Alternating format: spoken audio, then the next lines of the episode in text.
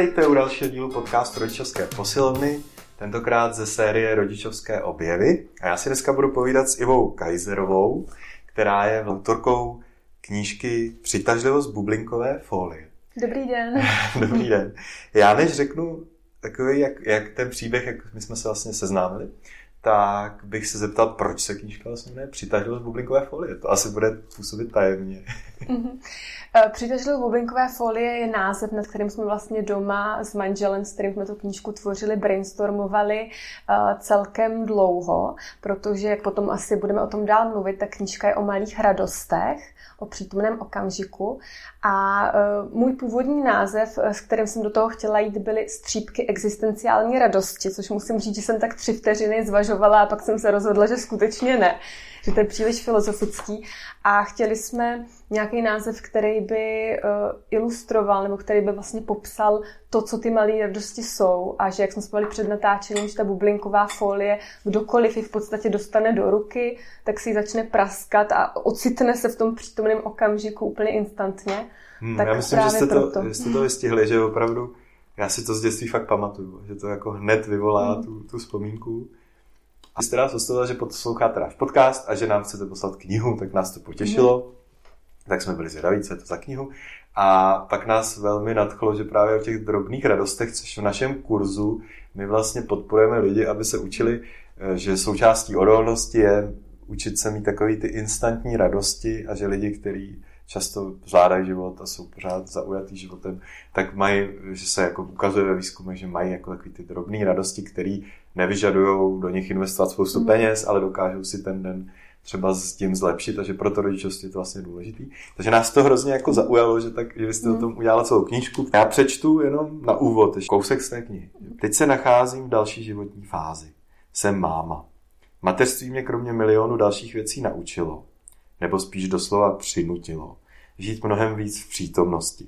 Míň plánovat a víc dýchat. Víc pozorovat, víc jen tak být. Jsem za to vděčná.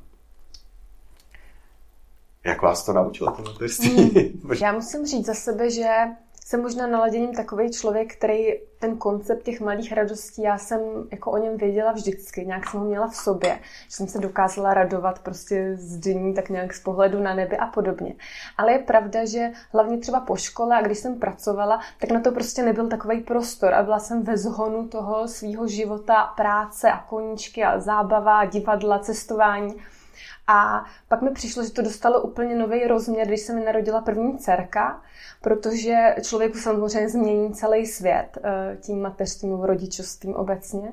A potom ke mně začalo přicházet eh, jako to, že vlastně to je ten smysl, že, že ty, ty chvilky, ty okamžiky, které jsou Eh, zcela v té přítomnosti, tak to je ten smysl těch dní nebo toho života, když to řeknu takto obecně.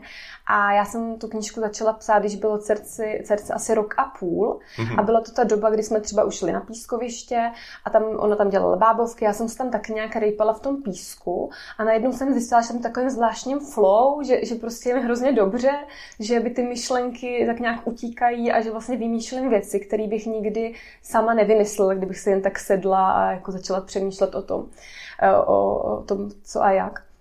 Takže si myslím, že to mateřství nebo rodičovství eh, člověka obohatí v tom, že najednou jako nemá, rozhodně nemá víc volného času, než měl předtím. No, to právě, absolutně jasný. ne.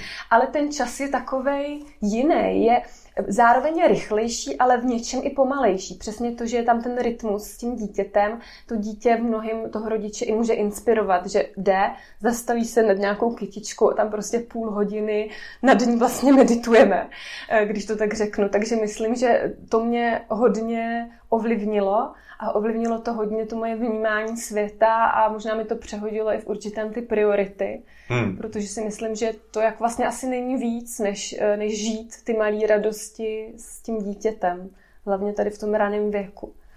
Hmm.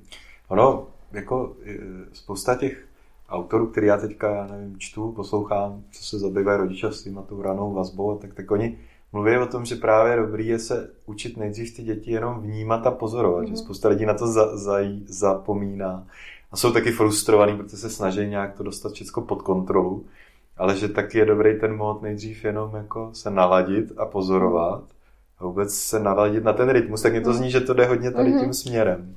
Je pravda, že já jsem byla vždycky jako dost velká plánovačka a to mi teda jako dost opustilo eh, s prvním a teď teda s dvěma dětma už úplně. A myslím si, že je dobrý to pustit, tu kontrolu a pustit to plánování a nechat někdy prostě ty dny jen tak plynout. Hmm. a vlastně pak jako ty spontánní věci bývají ty nejlepší. A, a ta knížka, jako já jsem začala, tak nějak jsem vlastně nevěděla, co z toho vznikne, takže jsem začala nějakými jako svými radostmi, které jsem se snažila popsat, eh, že třeba se v tom někdo najde nebo někdo si najde nějaké další radosti. A postupem času mi přišlo, že i když ty jednotlivé radosti jsou dost jiný, jako, jako to úplně spektrum, tak mají uh, společný jmenovatel vlastně to tady a teď že je to většinou nějaká věc nebo činnost, eh, která nás jako pohltí v tu chvíli a nemusí to být nic plánovaného na hodinu, že někam na hodinu si jdu zacvičit vůbec. Aha. To stačí jako fakt ta chvilka a ono to člověka i nabije. A co si budeme povídat v tom rodičovství, si myslím, že ty nabíjející chvíle přes den jsou vážně potřeba, aby jako večer úplně jsme nepadli vyčerpáním, což se taky někdy stává. No. Mhm. Takže vlastně jako ponořování se do přítomnosti, jako a možná objevování vidíte v tom, jako že jste objevovala trošku eh, přesto, že jste v kontaktu s, s tím novým životem, s tím svým dítětem, jakoby takový tu svoji dětskou tvořivost, nebo tu, jako takový návrat vlastně k tomu, co bylo dřív, mm-hmm. taky jako v sobě, co v sobě máte, ale najednou to mm-hmm. třeba nebylo tak. To si myslím, že určitě třeba s tím pískovištěm úplně konkrétně. Jsem se vlastně po, nevím, 25 letech pak ocitla na pískovišti a vlastně je to strašně fajn aktivita, no, tak nějak jako zabrat ty ruce a člověk si vzpomene na ty věci, které dělali jako dítě a třeba tam mám i potom válení se v peřinách, což uh, taky jako bylo inspirováno tím, jak jsem viděla, jak ta dcerka prostě a teďka to dělá i druhá, jak vždycky hodí ty záda do těch polštářů a, a tak si v tom jako slastně válí. Aha, tak to aha. jsou věci, které vlastně vidím na těch dětech. No. nejsou ani úplně moje třeba kolikrát, ale jako inspiruju se i jima. Aha, a zase, aby to nevyznělo nějak jako sluníčkově, oni samozřejmě, můj život není tak jenom o malých radostech, takže jsou to... I malé starosti. Jsou to i malé nebo velké starosti a teď tu knížku jsem teda psala, když jsem měla první dcerku a teď mám vlastně druhou devítiměsíční a to teda zcela otevřeně říkám, že bych žádnou knížku teď nenapsala aktuálně v našem konkrétním jasně, režimu, jasně. takže ono to všechno šlo v pravý čas a nevím, aby to nevyznělo, že, že jako eh, tady mám prostor, nebo eh, aby posluchači si neřekli, že a tady mm, v rodičovství je třeba, někdo si třeba řekne, že není tolik času na tyhle věci, rozhodně na psaní knížky to potom zabere více času, ale na ty malé radosti věřím, že když e, jsou uspokojeny základní potřeby, jako třeba spánek, tak na to čas vždycky je. A snažila jsem ty radosti koncipovat tak, aby to bylo něco, co se vlastně dá dělat vždycky, i s těma dětmi. A tak já, jako je jeden z těch smyslů, proč jsme začali dělat ty rodičovské objevy, je, že, že chceme zkoumat různé zkušenosti různých profesí, různých rodičů s tím, co zažívají a když o tom jsou schopni podat nějakou zprávu.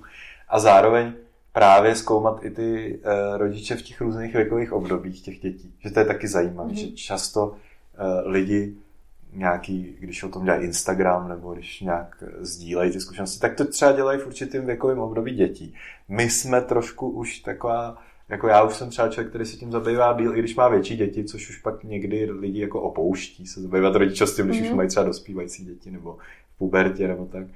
Ale je právě přijde zajímavý i zkoumat ty různé období. Jak jste mm. teď v takovém, jste to řekla, tak relativně náročný mm. mně přijde, že vždycky, když má člověk jedno dítě v těch třech, čtyřech letech a pak ještě to menší, to je častá situace, mm. konstelace, a tam mně přijde, že to je jako hodně úzký pro ty osobní potřeby, pro mhm. vztah, partnerské a tak. Jak to teda děláte teďka? Jako co, co, jak si, je, je to tím, že jste si udělala ten katalog a teď už vám to pomáhá si to dopřát, když je to ještě těžší. No, musím říct, že ta knížka naše, to bylo jako splnění takového snu a fakt jsme udělali jako vymazlenou, byla krásná, tak já teď, když uh, jako mám tu potřebu, tak si ji fakt ráda vezmu, pohladím si, prohlídnu si a to mě vlastně taky svým způsobem naladí trošku, protože je pravda, teďka mladší srdce teda 9 měsíců, což teda vnímám taky jako takový předěl, protože 9 měsíců, že těhotenství, teď 9 měsíců na světě. Jasně, my jako... když děláme ty podcasty, říká se, že tam začíná to období té separační úzkosti často, mm-hmm. nebo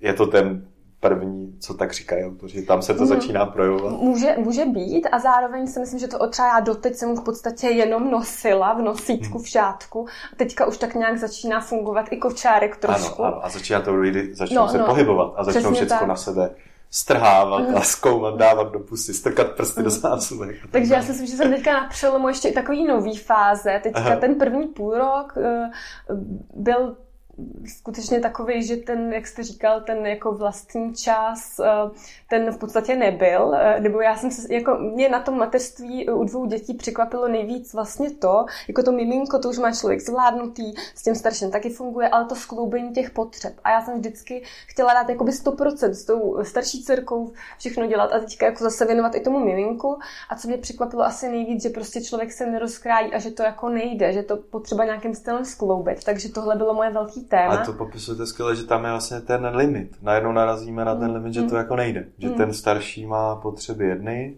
ten mladší mm-hmm. druhý a ještě mu začne líst do toho, co dělá, ten ho tam začne najednou mm-hmm. atakovat třeba, mm-hmm. protože... Do toho teďka taky právě začíná. Už a myslím, někde neleží jenom.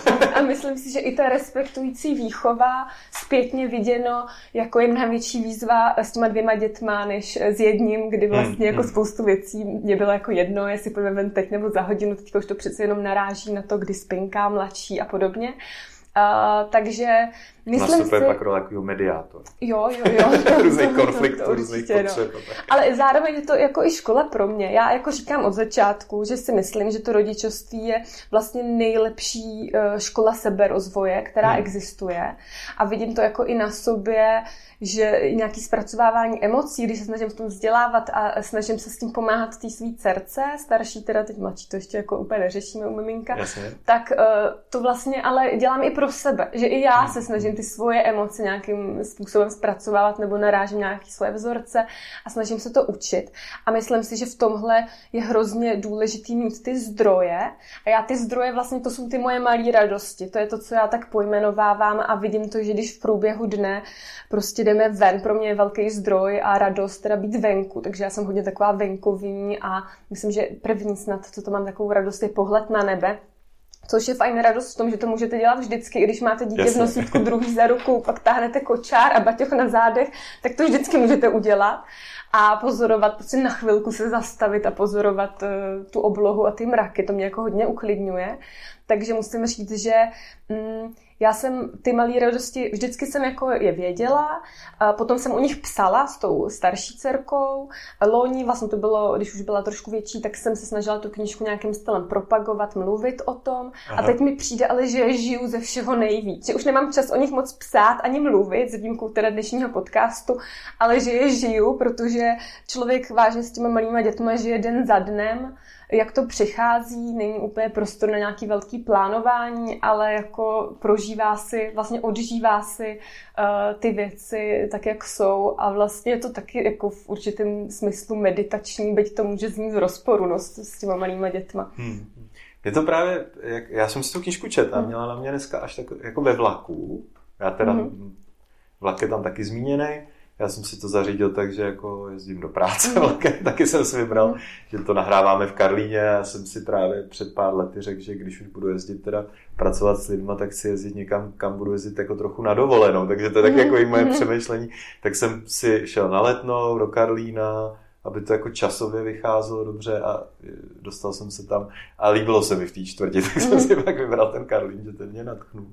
A opravdu to furt trvá, že tady ještě jsem neproskoumal všechny podniky a tak jako na obědy, na kafe s lidma.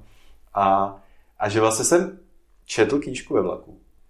A pak jsem šel, si řekl, půjdu pešky z Florence do pracovny. A teď jsem se začal všímat věcí, kterých jsem si nikdy nevšiml. Třeba nápisu na domě, že tam je napsaný, zde se nikdy nestala žádná historická událost a doufejme, že to tak vydrží to taková cedule. A pod tím je povodeň 2002.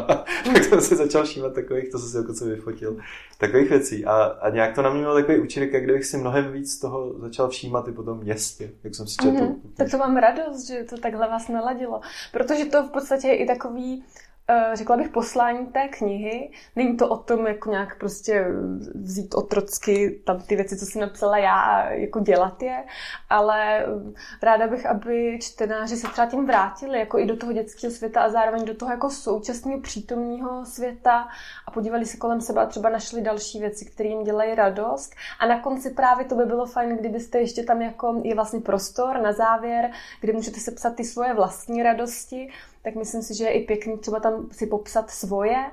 A e, já jsem tu knižku dělala s tím, že bude putovní, tak potom třeba někomu dalšímu je radov, e, darovat e, s tím, že si může jakoby přečíst to, co jsem napsala a plus vlastně tam vzniká ještě vzadu prostor pro to, jako aby ty lidi sami tam psali, co, co se jim líbí a co jsou ty jejich jako okamžiky no. radosti. No. Já jsem jako o tom přemýšlel, že bych, eh, že bych jako tam dopsal a že bychom to mohli nějak spojit pak s vysíláním toho podcastu, že ji někomu zase mm-hmm. udělat nějakou soutěž. Nebo já ještě mm-hmm. musím vymyslet mm-hmm. co a nějak to třeba donahraju mm-hmm. nebo vymyslím. Takže uh, to tak trošku se tady prozrazuju, mm-hmm. doufám, že to dotáhnu, ale že bych takhle mohl poslat dál a že by to třeba pro někoho mohlo být zajímavé, mm-hmm. že bych to mohl nějaký svoje dopsat. Protože v tom to bude originální, že tam vlastně bude napsáno něco vašeho, co v žádný jiný ty knížce není. A zároveň se popravdě hrozně líbí ta představa, že ta knížka už někde bude jako ohmataná, bude prostě těma stovkama ruk přesně živá, bude ležet někde v kavárně nebo někde prostě uh, mezi lidma, kde člověk přijde, přečte si kapitolku, dopíše něco svýho a pak to jako nechá zase pro ty další, jo. Eh, kteří přijdou potom, že to bude mít takový svůj příběh. To se mi na tom líbí. Jsem koukal, že jste i dělala to, že jste někde nějakou nalepila do altánku. A... Aha, to já čem přesně dělám. a dala jste fotku jako takovou hledačku, nebo? Jo, jo, jo, to jsme dělali párkrát. A dělali jsme to, jo, vždycky. Dělali jsme to asi čtyřikrát aspoň, aha, i třeba v Brně, odkud jsem, nebo u nás tady v Praze, nebo v ZO jsme jednou které dělali, to už můžu prozradit, když jsme to tam dávali někam ke plameňákům. A vždycky dáme video a uh, jako dám to rychle na Instagram, na Facebook svůj a vždycky uh, to bylo nalezené a vždycky jsem se o tom dozvěděla, že ty lidi mě přes ty, ty sociální sítě označili, jako že ji mají. A jednou dokonce to byla snad slečna, která ten den měla narozeniny a psala, že má hroznou radost, že ji našla eh, a že vlastně to je takový dárek k narozeninám. Takže já to ráda takhle dávám krásný, jako mezi lidi. Já mám takový svůj příběh tady z Karlína taky, že jsem uh, jednou dělal takovou probírku, jako když jsme se stěhovali knihovničky a tady je knihobudka, tam mm-hmm. se mhm. dají dát knížky jako starý a tak. A já jsem tam dal uh, nějaký knížky.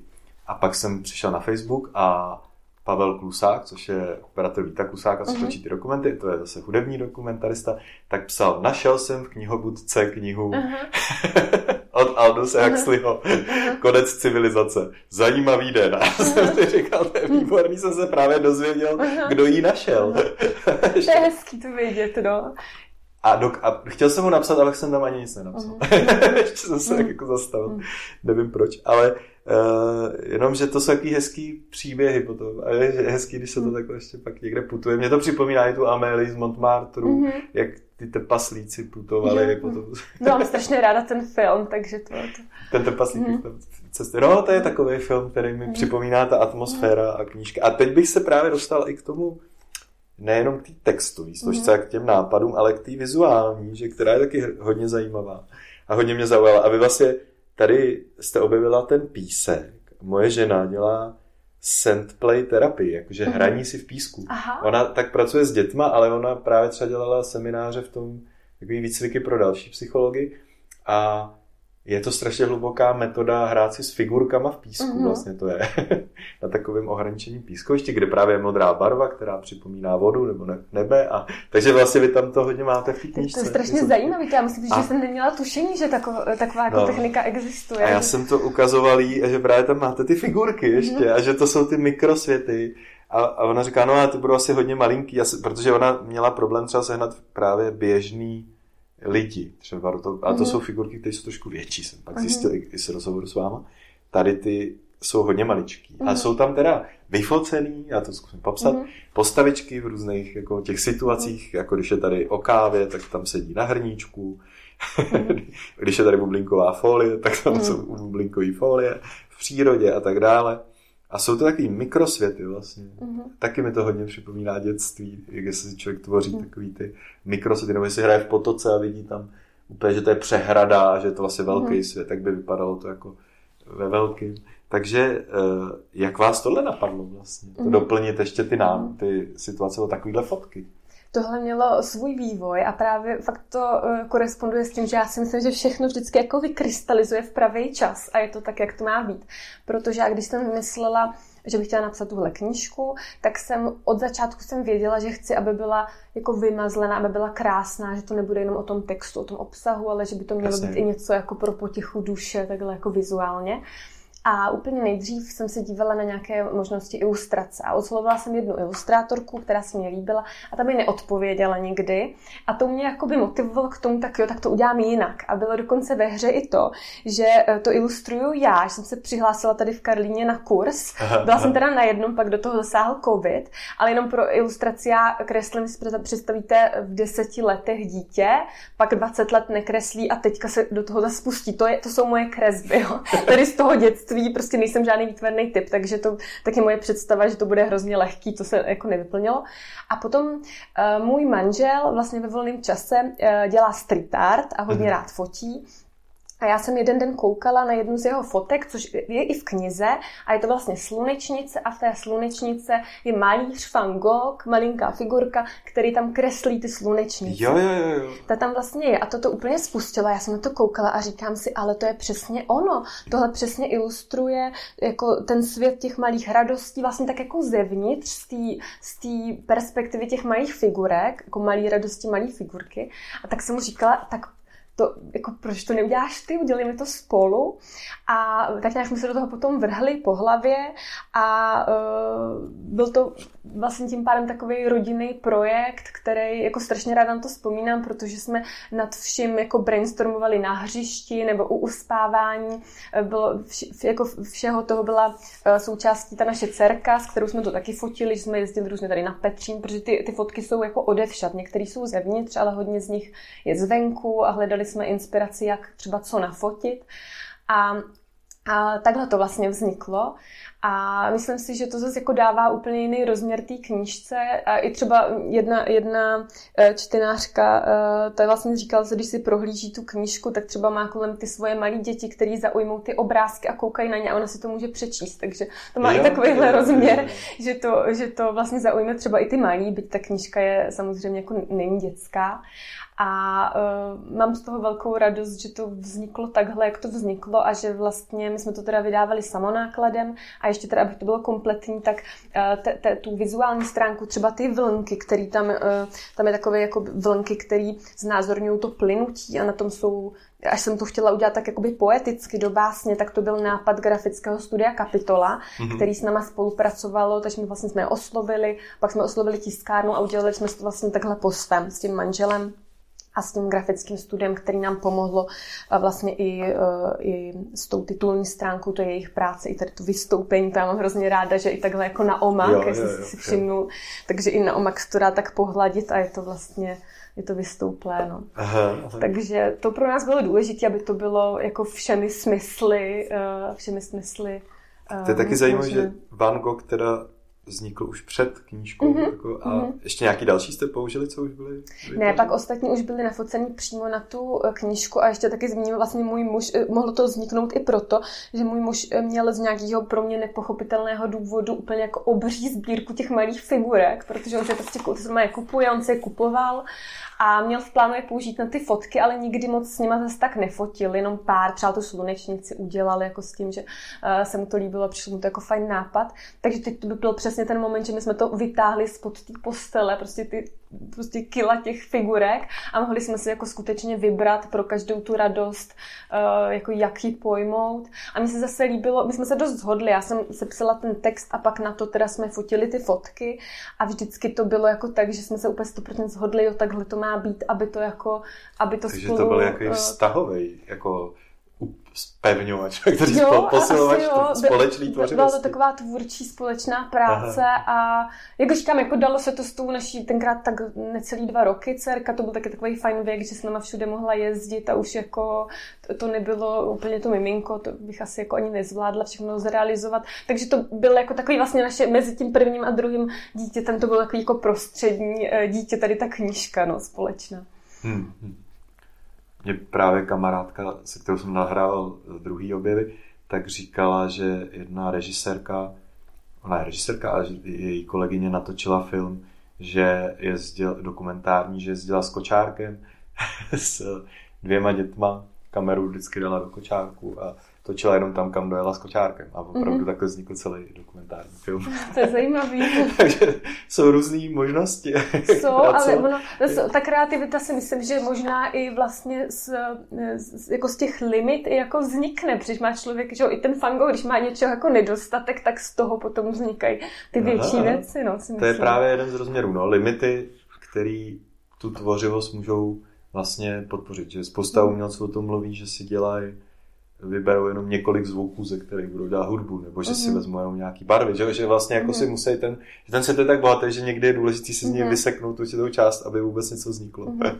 Takže... Je to pravda a já vlastně musím říct, že napsat knížku, to je vlastně splnění takového dětského snu, protože já jsem od jak živa mhm. psala a jsem jako velký knihomol a mladší sestra mě vždycky posouvala záležku v knížce dopředu, abych si s ní jako hrála, abych dřív dočetla. Takže pro mě to jako ten příběh jako něco takový vyplynutí tady té situace ale zároveň já jsem jako vždycky nevěděla jako e, přesně odkud to jakoby vzít a co mám napsat a měla jsem rozepsaných milion různých povídek a rukopisů. Pak jsem teda nepsala nějakou dobu, když jsem studovala pak pracovala, tak přesně jsem byla v tom životě, kde na to nebyl prostor. A potom vlastně u uspávání jednou jsem měla úplně taky, už to jako nešlo tu dcerku uspat, už jsem prostě nevěděla co, tak jsem se dostala do takového zvláštního stavu, flow Aha. a tam mě to vlastně napadlo a řekla jsem si, tak já napíšu takovou nějakou jako komorní knížku, Aha. něco jako malýho, nemusí to být prostě román, ta, to nemá, nemá ani prostor napsat 500 stránkový román a tak vlastně vznikla ta myšlenka a pak vlastně mm-hmm. jsem to rozvíjela dál. A ještě bylo to teda ještě před covidem, bylo to ještě před tou první vlnou. A mně přišlo, že potom už se o tom i začalo víc mluvit a teďka vzniká jako uh, víc fajn iniciativ o těch malých radostech, nebo každý to nazývá trošku jinak. A tenkrát mně přišlo, že toho tolik není. A potom, když jsem to vlastně teda napsala a šla s tím na trh, tak to byla ta druhá vlna lockdownu. A mně to bylo až skoro blbý. Říkám si, malý radosti, ty lidi tady řeší prostě covid a lockdown a podniky. A pak jsem si vlastně řekla, ale že to je možná ještě víc aktuální. Hmm. Jakože v té v té situaci, kterou jsme měli a i teď ten svět, jako pořád se dějou věci a myslím si, že u těch malých radostí to všechno jako začíná a končí a že to je to, co všichni jakoby můžeme dělat i pro nějaké svoje jako duševní zdraví. Mm-hmm. No je pravda, že my jsme vlastně rodičovskou posilovnou začali myšlet na začátku covidu mm. a když jsme začali hledat, co vlastně v těch zátěžových situacích mm. pomáhá, tak jsme šáli do té pozitivní psychologie a tohle je jedna z těch věcí, která mm. se začala hodně pak opakovat mm-hmm. jako v zahraničí. A pochází z té pozitivní psychologie jako doporučovaná věc, jako mm-hmm. si posilovat mm-hmm. tu mhm. odolnost, takže, takže to je jako, krásně jste zase intuitivně předběhli mm-hmm. dobu, ještě předtím. A zároveň si myslím teda, že to je nadčasový úplně jako ještě mnohem víc, protože mm. já, když už ta knížka jako vznikla, tak mě jedna moje kamarádka poslala odkaz na jinou knížku, která já ju tady zmíním, protože jsem tím úplně nadšena. A i ta je 100 let stará, vznikla v roce 1909 od Aha. anglického spisovatele Chestertona a jmenuje se Ohromné maličkosti. A je to teda jinak pojato, je to sbírka esejů, ale je to jako o těch, on tomu říká maličkosti, píše tam o kusu křídy, píše tam o tom, co našel v kapse. A je to teda úplně geniální, se to strašně líbilo yeah. a byla jsem nadšená z toho, že říkám, to je přesně ono a jako člověk, eh, prostě muž o sto let dřív přede mnou v Anglii prostě to psal a ty lidi, prostě to lidstvo to takhle jakoby má, si hmm, myslím, hmm, hmm. to vnímá a jakoby nalaďuje se na to vlastně neustále, takže to není ani jako dnešní doba a není to něco, jako co by, co by možná nějak vyprchalo, no, věřím. Nadčasová záležitost. A určitě. Vidím to tak, že to budou takové ty věci, které lidi objevují stále znovu a znovu. Mm. Ale ono taky to může člověk na čas ztratit a potom Právě. zase třeba chytit toho lana, no naopak. A ještě bych eh, se eh, dostal k tomu, že já jsem, když jsem teda znal jenom knížku, neznal jsem vás, mm. tak jsem přemýšlel, to bude nějaká co tak asi dělala předtím, než napsala tu knížku, nebo než měla děti, tak jsem si představil, jestli nějaká jako výtvarnice, spisovatelka, umělkyně. A teď jste mi prozradila, že vy jste vlastně hospodářka nebo ekonomka, vlastně, mm-hmm. že jste pracovala v nějaký startupový uh, centra, mm-hmm. v mhm. Centru inovací, pak na ministerstvu financí, mm-hmm. což si let, když člověk představí ty finance, účetní se jako nudná, šedivá mm-hmm. věc a vy jste mi to teda říkala, že hodně pak to souviselo s tím, že jste tohle v sobě začala nacházet, když jste teda z tohle světa odešla na tu rodičovskou. Mm-hmm. A jak to vidí teda? Ono, mm-hmm. Vím, že jednou z těch ekonomických těch, že nám pořád chtějí zkracovat tady tu českou rodičovskou, protože se říká, oni ty matky pak ztratí tu disciplínu, mm-hmm. jeden z těch argumentů. Jak to vidíte u sebe, když takhle mm-hmm. se noříte ty do flow mm-hmm. mateřství, kam vás to mhm. vede eh, v těch úvahách, co budete jednou zase dál dělat? Já právě Popravdě nevím teď. Ještě mám před sebou nějakou dobu na to, aby to vykrystalizovalo, ale já vlastně na to ministerstvo financí ta práce byla dost jako vytěžující časově, eh, jako jsem byla nonstop eh, na telefonu. Zároveň Troufám se to radit, že ty malé radosti jako jsem si uměla udělat i tenkrát. Třeba jsem prostě v pět ráno přišla do té práce, udělala jsem si ten zelený čaj a to jako byl ta chvíle toho klidu tam. Takže i tam jsem to měla, ale samozřejmě potom s tím mateřstvím to jako se otevřelo úplně jinak a dost se mi i změnily priority. A vlastně jsem vám říkala ještě před natáčením, že jsem já dřív, ještě za studia, to bylo jako rok doma s dítětem, to je strašně, všechno mi, všechno mi uteče v té práci Aha. a bude to jako, jak se tam budu vracet. No a pak nějak jako, ale vlastně zcela přirozeně i postupem času, jak se to jako jak ten můj život prostě šel dál, tak uh, vlastně se mě to jako změnilo. Pro mě teda už byl velký zlom i to, že já jsem při škole dobrovolničila, že jsem plavala s handicapovanýma dětma Aha. a to byl takový první moment, kdy jako vlastně mě to trošku, jsem tam dělala ty rodiče, kteří byli vlastně jako hrozně uh, optimistický a podporující svoje děti a říká se si, No, jako možná to úplně není tak, jak to jako vnímám já, že prostě teďka tady nějakého kolečka naskočím a budu muset makat jako tady v nějakém eh, kariérním žebříčku. A potom vlastně, když jsem sama šla na tu mateřskou, tak jsem zjistila, že jako není nic víc, než být s tou mojí malou dcerou teď a naopak jako to ve mně tak nějak všechno změnilo, že jsem jako se nedokázala představit třeba v půl roce, v roce jako odejít od ní na nějakou větší část dne. A, a tak nějak jsem se dostávala jakoby blíž tady eh, k těm jako konceptům a vlastně i k těm malým radostem, který najednou, jak už jsme zmiňovali, tak člověk na to jako nemá úplně čas, ale ten prostor je prostě větší a i s tím dítětem je jakoby víc možností jako žít ty malé radosti, chodit ven, prostě dělat jako ty věci tak nějak po svém. A já bych teda odpověděla na tu otázku, jak jste se ptal. tak, uh, už teď. tak, tak um, já jako asi, asi je pravda, že mnohem víc žiju přítomností, než uh, předtím jsem víc měla takový ty jako uh, ta budoucnost, co budu dělat a co bych ráda. Teď to mám mnohem víc otevřený, protože vidím, jak i ten svět se strašně rychle mění, i ty potřeby, prostě moje děti se mění. Takže to nechám vám být a popravdě ještě bych možná řekla takovou svoji myšlenku, že jako nemám úplně strach, že bych nějakým stylem nenašla uplatnění, ať už bych dělala něco svýho, nebo se vracela na ministerstvo, nebo šla někam jinam do nějakého startupu, protože e, Často třeba slýchám i v těch podcastech, že matky na mateřské po nějakých třeba čtyřech, pěti, šesti letech jakoby nemají to sebevědomí vracet se zpátky na ten pracovní trh. No a já teda teďka, jak jsem v té fázi s těma dvěma malýma dětma, tak mám pocit, že to mám jako dost naopak, že to vnímám jako období krizového managementu, logistiky, prostě tady aha, aha. jako zajišťování všech těch potřeb úplně jako dost upozadění těch mých potřeb a říkám si, že když zvládám jako tohle, tak už zvládnu jako cokoliv pracovního. Takže to mám teďka takovou myšlenku, že si myslím, že je dobrý i jakoby ty, ty věci, které děláme na té rodičovské dovolené, tak jako nesnižovat, protože ono to je jako Takže žádný hodně. snižování sebevědomí a naopak Mám se mluvit o termínu self-efficacy, to je jako to důvěra ve vlastní schopnosti, nebo jak jako ve vlastní, mm. že dokážu věci, mm. že to, co děláme, účinný nebo efektivní mm. právě. A to zní, že vám to zvyšuje právě, to, že možná právě i tahle ta metoda, jak objevovat ty radosti v tom a jako být v té přítomnosti, nemít te, zase ten FOMO, jako ten strach, že o něco mm-hmm. přijdu. Když se to daří, tak možná právě vede k tomu, že věřím tomu, že vždycky přijdu na to, co je ta cesta dál. Nebo něco takového. Mm. Takhle to by se to dalo no, jako, že a zároveň... Zvládnu tohle, zvládnu pak i mm. zase najít, co mám dělat. Zároveň si myslím, že jako člověk vlastně zvládne víc, protože asi jako musí. Třeba jakoby, když to beru zpětně, jako to jedno miminko, druhý miminko, teďka mm. to skloubení, jak jsme se bavili, tak jako dost věcí prostě se jakoby nějak musí udělat, takže nějak to uh, udělám a, a je to ta cesta. Takže, takže jako věřím, že, že to zvyšování těch vlastních jako kompetencí se na té rodičovské rozhodně děje a i mám pocit, že ten pohled Protože přece jenom ty mateřské schopnosti je to hodně o, o té empatii, o tom pomoct zpracovat ty emoce a jako nějaký krize zvládnout a prostě bojovat trošku s tím nevyspáním a s tou vyčerpaností i vlastní. Tak myslím si, že to něco, co se jako určitě dá potom použít i jako na tom pracovním trhu.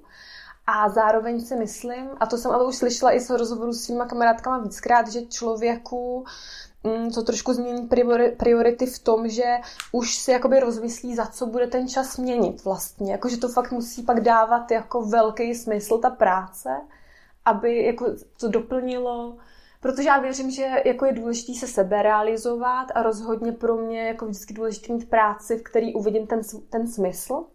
Měla jsem to tak po té škole, protože to byla taková moje fáze, že jsem pracovala od nevidím do nevidím, ale bylo to učení se, bylo to jako zase ten můj jako nový svět. Ale teď třeba zase vidím, že pro mě by to jako nebylo reálné být jako 24 hodin denně na telefonu s dvěma malýma dětma, aby byli ve školce, ve škole v budoucnu. Takže jako věřím, že ta cesta moje se najde a uh, jako hrozně ráda bych rozjela třeba svůj vlastní projekt a mám pocit, že moje projekty jsou, já mám spoustu nápadů, ale většinou to jako neziskový, nebo naopak, kdyby do toho musela jako zainvestovat. Tak nevím, jestli úplně tohle bude dlouhodobě udržitelný, ale uh, líbilo by se mi no, něco, něco takového. A nebo já teda, co, co mám... Hrozně ráda, tak já miluju francouzštinu hmm. a e, je to pro mě to vlastně taky taková radost, jakože francouzština nebo číst si francouzskou knížku, poslouchat si nějaký podcast ve francouzštině. Takže si dokážu představit, že bych se třeba i vrátila do té své původní práce, ale na jinou pozici a třeba s použitím právě jazyka, no. Takže jako něco takového by se mi líbilo, ale uvidíme, no. Jo, jo, já, já vím, že... že jsme říkali, že vás to vede k neplánování, mm. vás tady nechci spovídat, to dělám budoucnosti. Jenom mě to zajímalo, jak o tom teď přemýšlíte. Mm. A právě i to, jako, že jste z toho trošku finančního světa, tak mě to přišlo zajímavý uh, to nazdílet, protože to je velká otázka. Já v tom čuju takovou naději, nebo já nevím, takový dobrý pocit mám teď, že vlastně přesně, že často tady, když se to řeší, tak se říká to řešení, tak to zkrátíme, aby ty matky právě neměly to nižší sebevědomí, nebo aby neměli nebo otcové, nebo kdo tam půjde, nebo aby ne, nevypadli z toho režimu a takovýhle. Ale mně právě tahle cesta přijde eh, mnohem zajímavější, že když o tom mluvíme takhle, mm. že je to i nějaký seberozvoj, že se tam učíme ty kompetence, mm. které se dneska považují mm. za hrozně důležité, jako regulovat emoce, komunikovat mm. a jdeme do úplného jádra toho mm. ta, s tím rodičovstvím, takže to jsou vlastně věci, které se říká, že ty teď budou nejvíc potřeba v budování mm-hmm. nějakých nových, nových jako spoluprácí a tak dále. A že možná je to taková dobrá myšlenka, jako podpořme ty, kteří se o ty děti starají, ne ať jako na to nemají čas, ale ať je to pro ně ten cítící smysluplný čas. A to mm-hmm. je mhm. vlastně i, mm-hmm. jak si definujeme tu misi té rodičovské posilovny. Že rodičovství je smysluplné životní období, který není jenom o nějakém utrpení nebo mhm. obětování mm-hmm. se, ani o nějakém právě, že o něco přijdu, ani, ale když k tomu zaujmu ten správný mindset, tak vlastně mě to může velmi uh, pomoct se vyvinout, dospět mm-hmm. nějakým způsobem, najít, kdo vlastně jsem a co v tom světě chci dále jako šířit mm-hmm. i pro ty svý děti, i pro mm-hmm. ostatní. Je to pravda, já si myslím, že je to vždycky asi jako volba každého člověka, každá rodina je jiná. Myslím si, že je skvělý, že je možnost si do té práce jít, když ta žena to tak cítí, Jasně. třeba i dřív. Ale zase zároveň musím říct, že byť bych to do sebe dřív neříkala, tak jsem ráda za to, že mám tu možnost s těma dětma být. A zároveň jak mě napadlo spoustu myšlenek zase, jak jste, jak jste mluvil. Eh, myslím si, že ty rodiče, kteří jsou doma s dětmi, tak často jako nepotřebují třeba úplně jít na 8 hodin do kanceláře, ale že by jim stačilo prostě 20 minut se jít projít sami, eh, že, že to je hodně ten cítící prvek a to mám vlastně i v té knize jedna radost, která by mě asi nenapadla absolutně předtím, než jsem měla děti, je, já to mám samotu.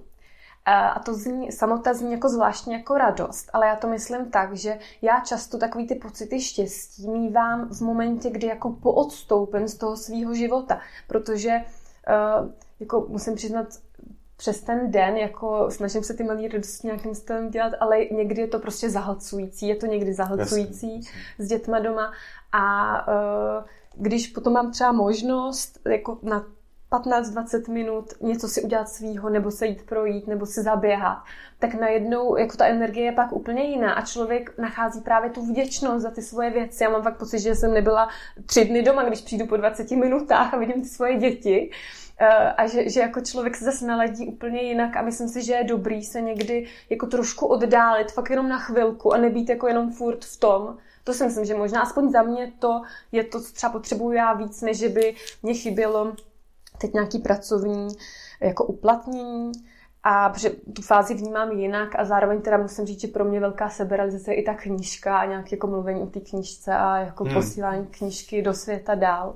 To je super a každý to má jako určitě jinak a věřím, že jsou rodiče, kteří jako by nechtěli být takhle dlouho s dětma doma, anebo naopak, no někdo třeba je i díl. Takže. Možná je to nějaký hmm. prostor pro nějaký další inovace, hmm. nějaký odlehčovací služby hmm. pro rodiče, hmm. že chybě, hmm.